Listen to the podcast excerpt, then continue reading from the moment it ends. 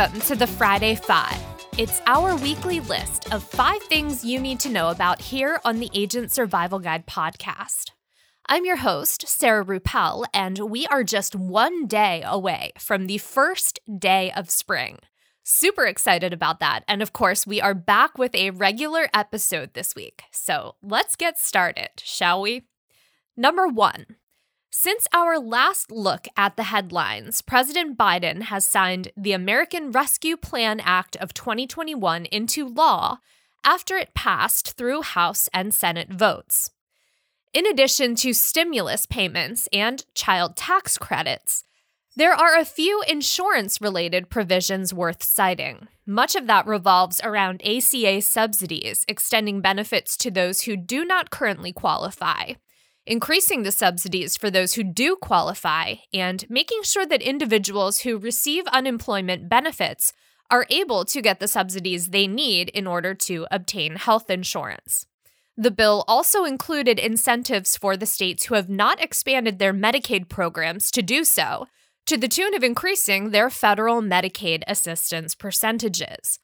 Rural hospitals, specifically those serving Medicare and Medicaid beneficiaries, will see $8.5 billion in funding through something called a look-alike provider relief fund. The American Rescue Plan Act also earmarked $3 billion for mental health and substance use disorders, two issues that have been brought into the forefront as the pandemic has worn on.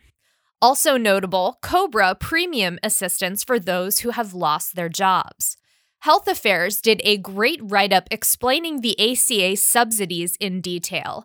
And then Nat Law Review has an excellent summary of all the healthcare related provisions. So we'll be linking to both of those articles in our notes, as well as the official bill. Number two, since the COVID vaccine has become available, we've all been hearing stories about what clinics are doing with their leftover vaccines at the end of the day. The tech mind behind Dr. B heard the stories too and decided he could do something about it. Cyrus Massoumi was a co founder of ZocDoc, a service that helps connect consumers with doctors providing the service they need while also taking their insurance. The premise behind Dr. B is simple pharmacies and clinics sign up to work with the service, and if they have unused vaccines at the end of the day, they notify the company of how many and when they expire.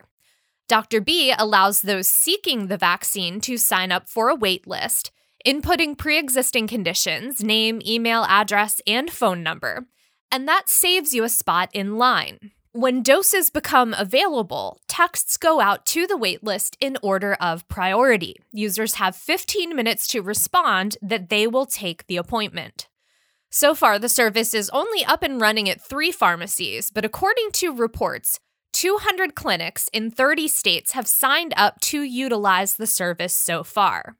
As a person who is way, way far down on the wait list, I figured I would give the service a shot. No pun intended, so I signed up myself, and I will let you know how that goes. I got a confirmation that they received my information, so we will see.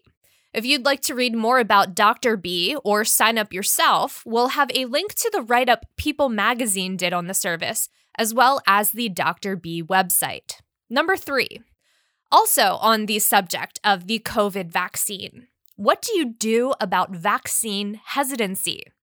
That's certainly a concern as the country is ramping up vaccination efforts. Health Management System, or HMS for short, recently put out an article on Fierce Healthcare that seeks to combat that hesitancy and confusion and offers five tips on how to approach the conversation. It's certainly an area where you want to do your research to make sure you're providing the most timely information possible. I think we can all recall the confusion over masking towards the beginning of the pandemic but we've come a long way in the year since COVID 19 shut everything down in the US, and we know a lot more than what we knew last year at this time. And then the second takeaway that I can relate to is that you might have to take the time to educate. That's a normal thing. Kids always ask why when you tell them to do something, and the because I said so excuse does not work very long. Simply telling someone they need to do something, or worse, yelling it at them, is not the approach you want to take here. When you do your research, cite your facts, be prepared to communicate, and talk about why. Give the person you're talking to time and space to communicate their stance and reasoning as well. For the other tips HMS suggests, check out the link in our episode notes. Number four, We've mentioned many times on this podcast the importance of insurance agents having an online presence. If you haven't listened to those episodes, we will link to them in the notes. But an article I recently read on Inc.com brought the issue freshly into my mind, and it did a good job of consolidating the things you need to be thinking about as you start out in that endeavor one of my favorites on the list creating a simple brand identity. Personally, I'm fascinated by the power of branding. If you've been listening for a while, you know I love a good origin story as well. And I love when you hear the story of how a brand came to be and it's simple yet complex all at the same time. Branding is also a topic we covered previously, so we'll be linking to those episodes in our notes as well. Number five. Not gonna lie on this one, I was struggling for a fifth piece of news to highlight this week. Some weeks are just like that. And I kept going back and forth with this one, and then I finally decided that it should be included, even if it makes this week's Friday Five even more COVID heavy.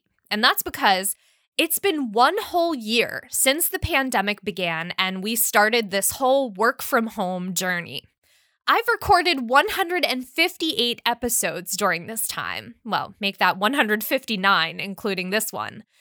But you've heard my journey chronicled as we've gone through this time together. A few different media outlets put together their own photos, timelines, and articles about this milestone. I have no doubt that we'll be researching the effects of the pandemic for many, many years to come.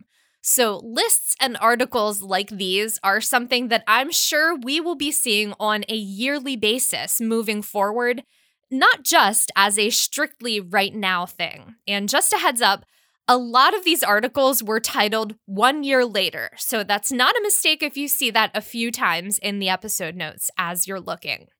I think for me, my three big takeaways from this are one, that spending time with family is really all that matters. The what, where, and when of all of it is really trivial. We had a lot of fun family moments together with our little tribe.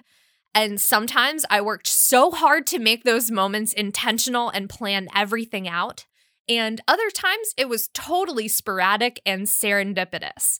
That being said, though, I am over the moon to finally see my sister this weekend after more than a year of not seeing her.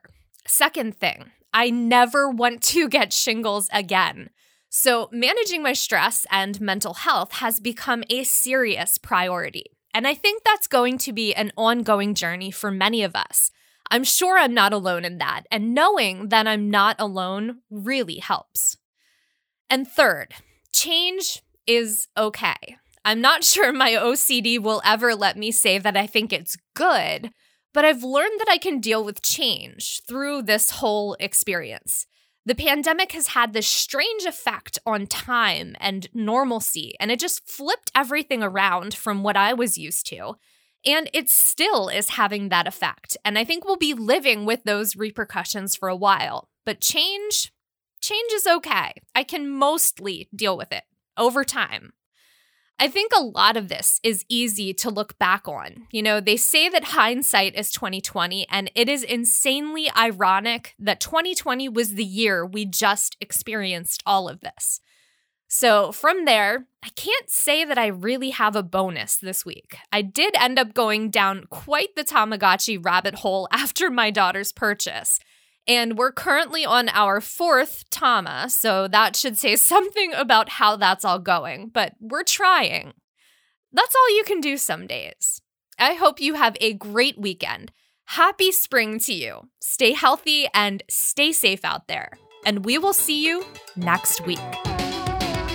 The Agent Survival Guide podcast is a production of Ritter Insurance Marketing. This episode was written and produced by me, Sarah Ruppel. Script editing by Brianna Lowe. Artwork by Nick Smith.